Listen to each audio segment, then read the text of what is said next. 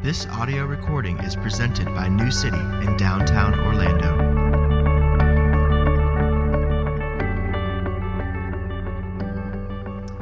In Luke chapter 11, Jesus' disciples ask him a question. They ask him, Jesus, will you teach us to pray? Will you teach us to pray? And I'm thankful that he answered that question. All right, so that's clear in Luke chapter 11. It's sort of a shorter version of what is traditionally called the Lord's Prayer. Now, in Matthew 6, where we'll be camping out for the next weeks, there's a longer version of the Lord's Prayer. But it's the same idea. It is, Lord, how should we pray? What is the pattern by which you would like us to pray? And the way Jesus says it in Matthew 6, which we'll see in a moment when we read the scripture, is he says, pray like this. Or you could say, pray in similar ways to this. In this pattern of prayer, many have identified categories, they call them, or movements to the prayer. And so, really, our weeks will be following the natural movements that are in the Lord's Prayer in Matthew chapter 6. My hope for this series is not mainly that we would get a theology of prayer. It's not mainly even that we would have a sort of how to guide or be reminded of how to pray. But honestly, in choosing this series, my hope for me and for you is that by hearing the priorities of Jesus, that our priorities in prayer and our vision for the Christian life would be shaped more in terms of Jesus' priorities. That our vision of the Christian life and therefore our prayers would be more shaped by Jesus' priorities. Because honestly, when we audit our own prayers, our priorities become very clear. And so, my hope is that we will become better prayers. But at the core of what I want to see happen and what my prayer is, is that our priorities would be shaped in such a way where we would know and delight in God more at the end of this series than we do now.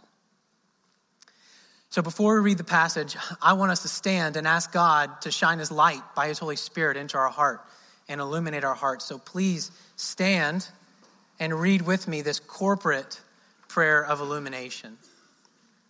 Let's read together. Guide us, O God, by your word and spirit, that in your light we may see light, in your truth find freedom, and in your will discover your peace. Through Jesus Christ our Lord. Amen.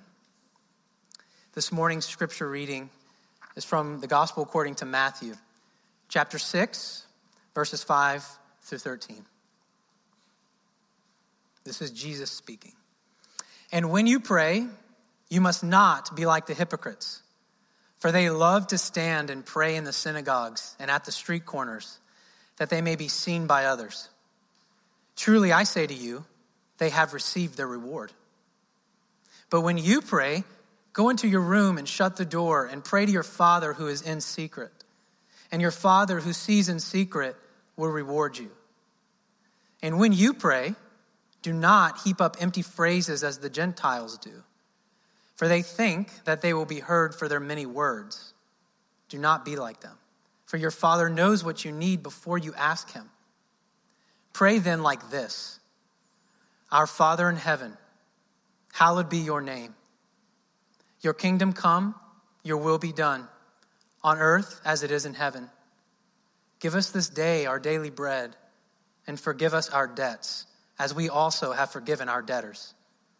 And lead us not into temptation, but deliver us from evil. This is God's word. Amen. You may be seated. so I mentioned this already, but it really is true. I, I want to be a better prayer. And I want you to be a better prayer. And it's not only because I'm a pastor or your pastor that I want all of us to become better prayers. It's because as your brother in Christ, I want us all to experience God's love for us more deeply. I want all of us to experience a deeper and richer purpose for our own lives. I want all of us to be more unified, to be more loving, to be more joyful, to be more hopeful, to be more caring, to be more godly. And the key to all of those things and more is prayer. That's the key. It may sound interesting to say it that way, and it may sound radical, but it's not as radical as it sounds when I say the key to the Christian life, the key to all of those things is prayer. Think about it. We read it in our call to worship. We celebrate it every Sunday. Why did Jesus come? Jesus came at the appointed time to live the life we all should have lived, to die the death we all deserve to die, in order to reconcile us to God reconcile. Reconcile is fundamentally a relationship word. And so, if we are meant to be in relationship with God, how will we grow that relationship? How will we grow that knowledge? How will we experience God's love for us more? The answer has to be prayer. A theological way to say it is communing with God. And when theologians talk about communing with God, the first step is that God came to us. And then, as we recognize God came to us, we respond to God. That is communing. And then the center of communing is prayer. Now, if you're like me, this is a bit troubling because I don't feel like I'm a good prayer. And so, the whole purpose of the Christian life is to know God, to grow, because we've been reconciled to God. What does that mean if we're not a good prayer? What, if, what does that mean if we don't feel confident in our prayer life? What does that mean if we don't feel effective in our prayer life or fulfilled in our prayer life? Well, I have good news for you. Even the disciples who walked with Jesus felt the exact same way, which is why in Luke 11 they asked him, Lord, teach us to pray. So this morning, all of us in our heart probably are saying, I, I want to learn how to pray better. I want to be more fulfilled in my prayer life. I want to ask Jesus, will you teach us to pray? And thankfully, he did. And we have this pattern prayer called the Lord's Prayer. And the reality is, is that every single one of us needs our prayer life to be shaped and reshaped constantly by this pattern. We need our priorities in prayer and our priorities and vision for our own life to be shaped and reshaped by the Lord's priorities and by the Lord's pattern prayer. Now, today is the beginning of this series, and my hope is to take us to the very first line of the prayer, which is Our Father in heaven. That's where we're going to land because that is the paradigm for all praying. That is the paradigm for all prayer. That's where we must start, which is why Jesus starts there. And we'll talk about that. But before we get to the paradigm for prayer, I want us to observe two truths that Jesus speaks to in terms of prayer. In a sense, it's sort of like his preliminary content, his preliminary comments that he must speak to before he gives the pattern prayer. So, the first truth that I want us to observe together before we get to the paradigm of prayer is the purpose of prayer. And it's this the purpose of prayer is relationship. The purpose of prayer is relationship. So I said it this way the purpose of prayer is communion with God, or more basically, relationship with God. Listen, we see this that Jesus assumes his disciples are going to pray. He assumes that much, right? That's what he says. Verse 5, and when you pray. Verse 6, but when you pray. Verse 7, and when you pray. Verse 8, pray then like this. Jesus assumes we're going to pray. But then he says something so amazing. Look with me here in verse 8, the second half. For your Father knows what you need before you ask Him. So, what is the purpose of prayer? What is the purpose of prayer if our Father already knows what we need before we ask Him? You see, Jesus is getting at a very important assumption, but a false assumption that many in his audience assumed. And that is the purpose of prayer was to tell God what you need. Now, listen, telling God what you need is clearly a part of prayer. Even arguing with God, we'll see, is a part of prayer. It's right here. We'll get to it later, for example, in weeks to come, whenever we ask God, give us this day our daily bread. He's talking about material and physical needs, and we'll talk about that. So, asking God for what we need is a part of prayer, but it's not the purpose of prayer. Otherwise, we'd be saying God is ignorant. God doesn't know what we need, which is what the Gentiles thought. And it's how the hypocrites treated him. You see, you see, the purpose of prayer must be relationship. And a relationship is two ways, right? God has spoken to us in His Word. God has spoken to us in His Word. And ordinarily, when we think about God's Word and we speak to God our desires, we tell Him what we need, we tell Him why we need them, we tell Him our troubles, we confess our sin. As we do that, we meditate on God's Word to us. That's what CBR is, for example. We pray that God would shine His light in our hearts and then we, we pour out our desire as we praise God and confess sin and thank Him for what Jesus has done. And ordinarily, as we reflect in our crying out to Him on His words and principles of His word in the Bible, His Holy Spirit crystallizes thoughts and ideas and truth in our hearts and minds. As we pray, as we meditate, there is a two way relationship. Of course, God knows what we need. But that's not the purpose in coming to Him and telling Him. Now, for some of us, that is so confusing.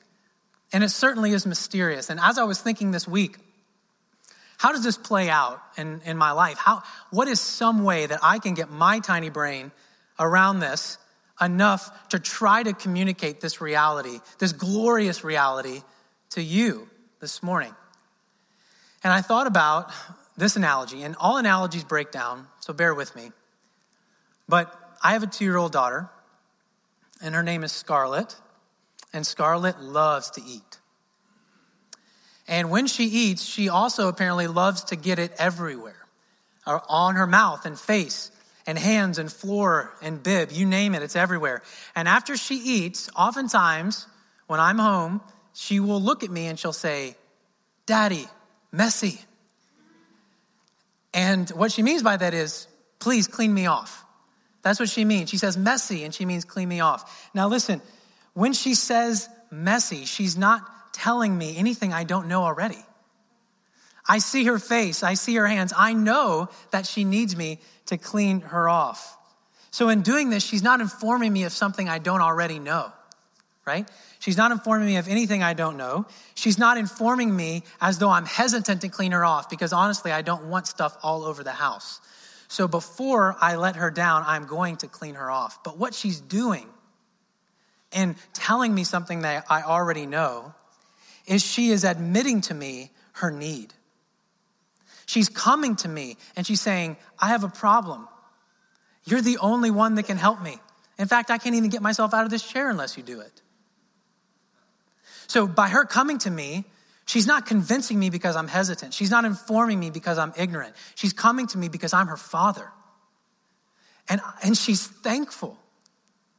And I love cleaning her off. I love getting her down. I love hugging her every time I do that. And what happens? What's the point? The point is that she needs me. The point is that she's dependent on me and she expresses that to me. And our relationship grows.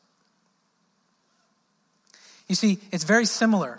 In our need in praying, admitting our need to our Lord, we are saying, God, we need you. I need you. I need you to help me. I need you to provide for me. The point is relationship with a father. Now, why is this so hard for us? Right? Why still, why is prayer so hard? That sounds easy. I want God to clean me off. I want God to help me. Why is it so hard? It's hard because of sin. You see, the purpose of prayer is relationship, you realize that sin interrupts that relationship, right? That when sin comes, our relationship with the Father is interrupted. And so, in a sense, we are always needing remediation. We are always needing help. We cannot enter into that relationship on our own. And what happens, and this is the second truth of prayer, is that oftentimes we divorce or remove prayer from relationship. We use prayer for something else rather than relationship. And Jesus points to this. He points to the pitfalls of prayer. So first, the purpose of prayer is relationship. And the second truth that we observe is this is that the pitfalls of prayer miss the relationship. The pitfalls of prayer miss the relationship. Listen, listen here. Jesus speaks of two pitfalls in prayer because he speaks of two different people, right? We read about them. The way we pray reveals who we believe God to be.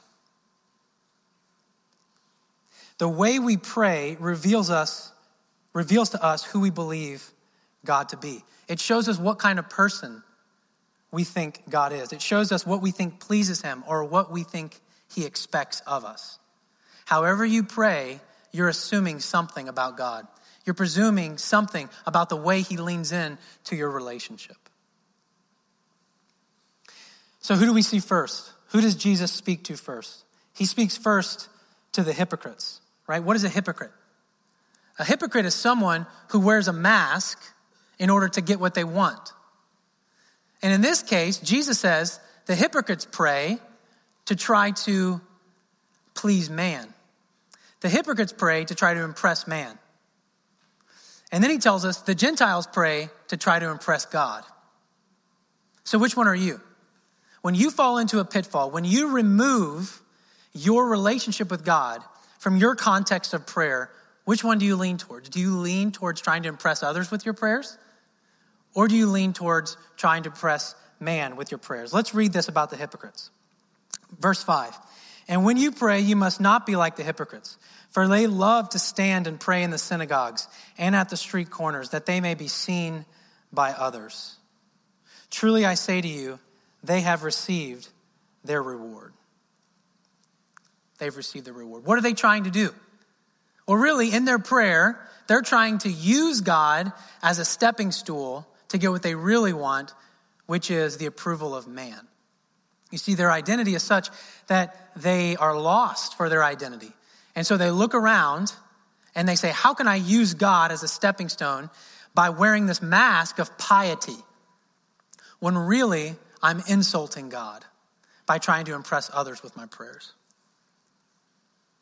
Now, if you're like me, sometimes you read a book and you get to the end of the page and you realize you read the words, but you have no idea what you read. Have you ever experienced that? Now, maybe some of you are also like me, in that when you're praying to God, sometimes you pray and you have no idea what you just said. You were saying words and you were sure that you were saying words. And in that case, you're like the Gentiles, right? You think that if I just say the right words, or if I say more words, then somehow I can please God with them. Sometimes when I pray, I'm like the hypocrites because I realize, wow, so I was speaking at God, but I think I was speaking to everyone else in the room. So I think I was like generally hurling words towards God, but I was really trying to speak to the people in the room. Now, of course, we want to account for the people in the room. I mean, when I pray with my children, I pray differently than when I pray with my wife. And it's not because I'm most of the time trying to impress my wife, it's because I want her to be able to pray with me in the same way with my kids. So that's a good thing. But when I'm praying for the sake of the people in the group, that they would look at me and say, wow, he is a good prayer. That's a problem. And that's what the hypocrites are doing. They're praying to use God because they've divorced prayer from relationship with Him. Now, when, when I've tried to think about how I am like the Gentiles and heaping up words, what are some of your favorite phrases? Right? If you've been a Christian for two weeks, you use phrases like holiness. What does holy mean? If all of us had a single piece of paper and I said, define holy, we probably would all write something differently. But it sounds like a good phrase, so we use it in prayer, don't we? What about the kingdom of God? We'll talk about that. What is the kingdom of God? Those are good phrases, though, aren't they? And we sometimes we think if I can use more phrases, then my prayer might be better in God's eyes. And so the Gentiles are praying as though God is like your college professor. Right? What do you do when you get a syllabus? You look at the final paper and you look at the page requirement. You don't care what it's for. You don't think about what you're going to learn. Well, me anyway. I didn't think about these things. When I was in college or high school, what I thought about is how much can I mess with the margins and the font so that I can hit the page requirement? Right? It's all about volume. That's as though God is listening to our prayers with a rubric. You know what a rubric is, right? A rubric is, is the definition of what is a good paper. And so it's as though God is saying, this is what makes up a good prayer. And because he's God and he can do two things at once, right? He's, he's listening to that and he's got a clicker and he's counting how many words you say. And he's listening. And until you hit a certain length of time or a certain amount of words, that's when he starts listening to you. That's when it counts. Right? These are pitfalls of prayer when we remove them from relationship. We think that with our prayer, we can impress other people or we can impress God. You, you don't do that? You don't do that? I tell you this, I do that a lot, which is one of the reasons why I want to be a better prayer, because that's not fulfilling. And the reason that's not fulfilling is because that's not the purpose of prayer. The purpose of prayer is not to impress people. The purpose of prayer is not to impress God. The purpose of prayer is relationship with God. So, in this series, before we can get to Jesus' pattern prayer, we have to do what Jesus did, which is deal with those two truths. One, prayer is about relationship. Two, when we remove uh, prayer from relationship, we run into pitfalls because prayer stops being about relationship and it starts being about fulfilling our own identity and appeasing God or man. So now we can get to the first line of the prayer. Now we can get to the paradigm for prayer. And that is this the paradigm of prayer is that God is our Father. The paradigm for prayer or of prayer defines the relationship itself. Why does Jesus start the prayer with our Father in heaven? Have you ever thought about that? What does that mean that he starts the prayer with Our Father in heaven? I think he starts the prayer this way in order to give us the right orientation and motivation for everything that follows in the prayer.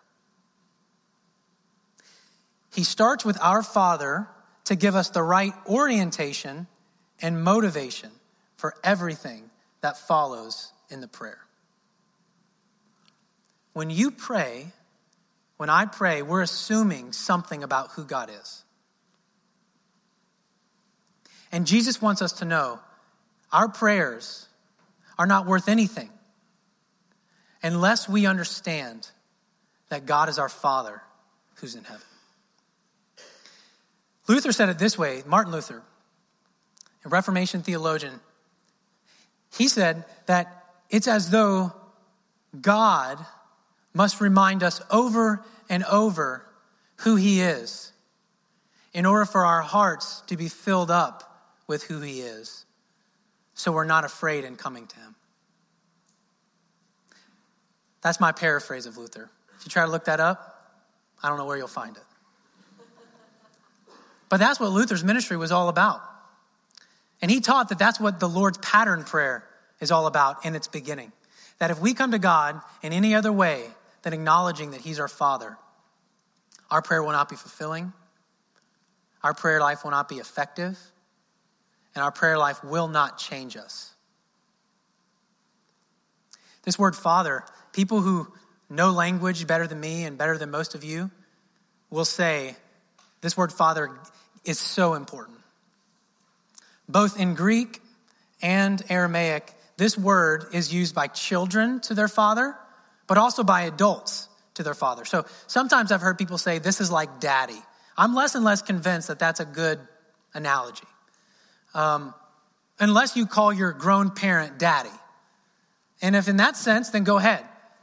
But most people don't. But what we do is we have some word, like in the South. My wife does this, for example, and I've heard other people do this. You may say mama or papa, and you may call your mother mama when you're a child, and you may call her mama when you're an adult. But the point is, is that you come to her in the context of a relationship where she's your loving and caring parent. That's the purpose and that's the point. And to us, this may not seem like a big deal, but in the context of this, it's a huge deal. It's a huge deal that Jesus would tell us to call Father, Father, and not simply God or Lord, which of course is true. But that's not what defines a Christian's relationship with God. It is the relationship of father to a child. So Jesus is saying, God hears you because he is your father and for no other reason. I want to say that again. If you're zoom, if you're if you're zoned out, that's fine. But zone back in for a second. Because this actually is the point of the paradigm for prayer. God will not, does not, and does not care to hear your prayer for any reason except that in Jesus Christ, He is your Father. Doesn't matter what you say, doesn't matter how good you are, even if you're good at being good. God hears your prayer because in Jesus Christ, He is your Father.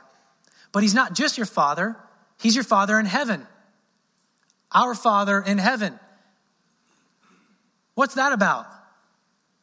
It's not just about where He is, it's about what it means that He's there. And the fact that He's in heaven means He's King. The fact that He's in heaven means that He can actually do something. So you don't just come to Him because He's your Father and He loves you. You come to Him because He's your Father who loves you and He can actually answer your prayer because He's God. And when we pray, when we get into the Lord's pattern prayer in the weeks to come, we must always start with the fact that God is our Father and that He is powerful. That God is our Father and He can actually do something. Why else would you want Him to be the most holy thing in your life, for example? Hallowed be your name. Who cares if God's not God? Why else would you ask God to provide for your daily bread unless He's your Father who can actually do something about it?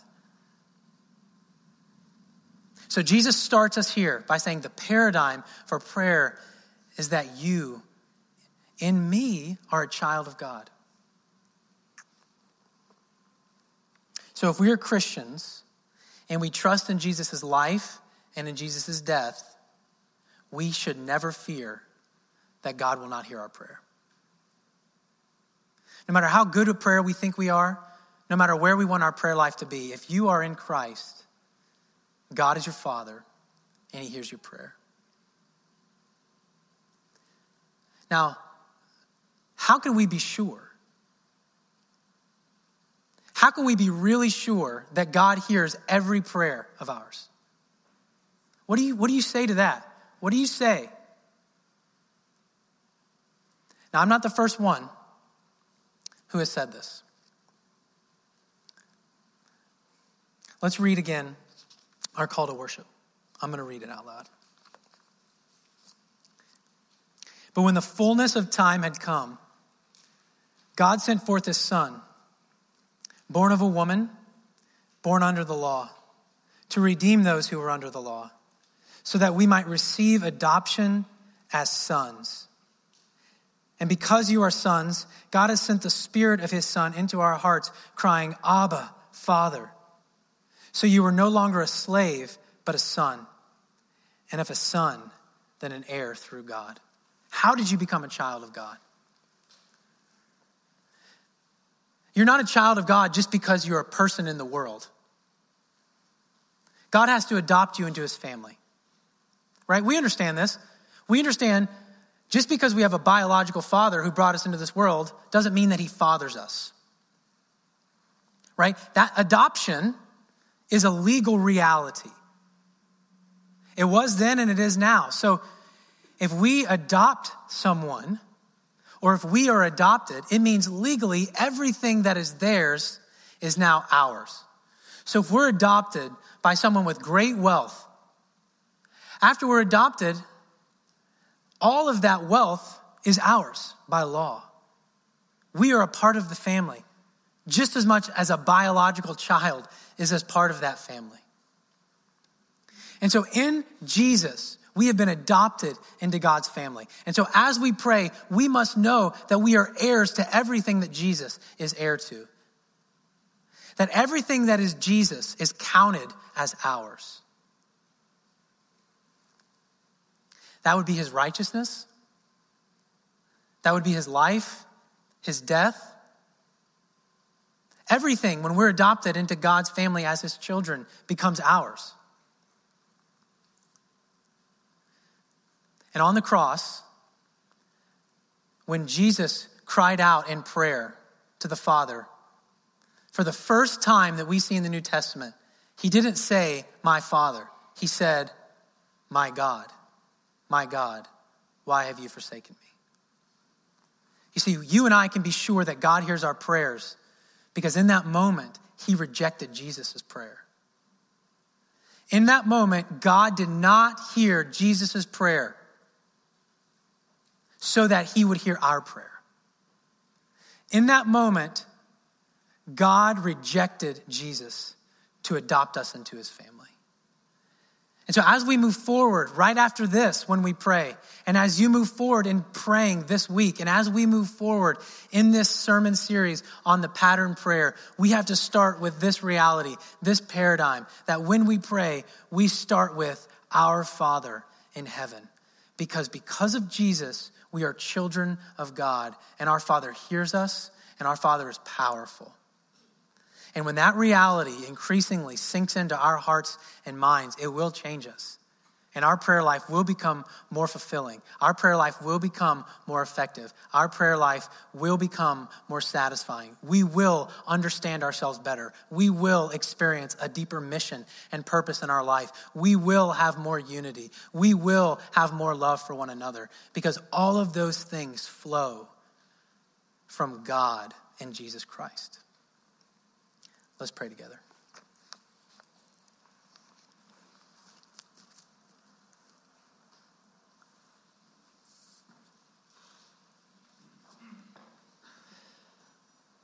Father, you lavish your love upon us. And as we confessed earlier, we doubt that because we think we have to earn your favor by other people's approval, and we think we have to earn your favor by the amount of words we pray and the length of time that we pray. Father, we're so thankful that because we're your children, you know what we need. Because we are your children, you hear us. And because you are King and God of the universe, you have power to come to our aid. You have power to change us. So we pray now as we continue in worship that we would experience your sweet love, that our hearts would be awakened to your love for us, that our prayers would be more confident, that our prayers would be more fulfilling, that our prayers would be filled with more joy. In Jesus' name.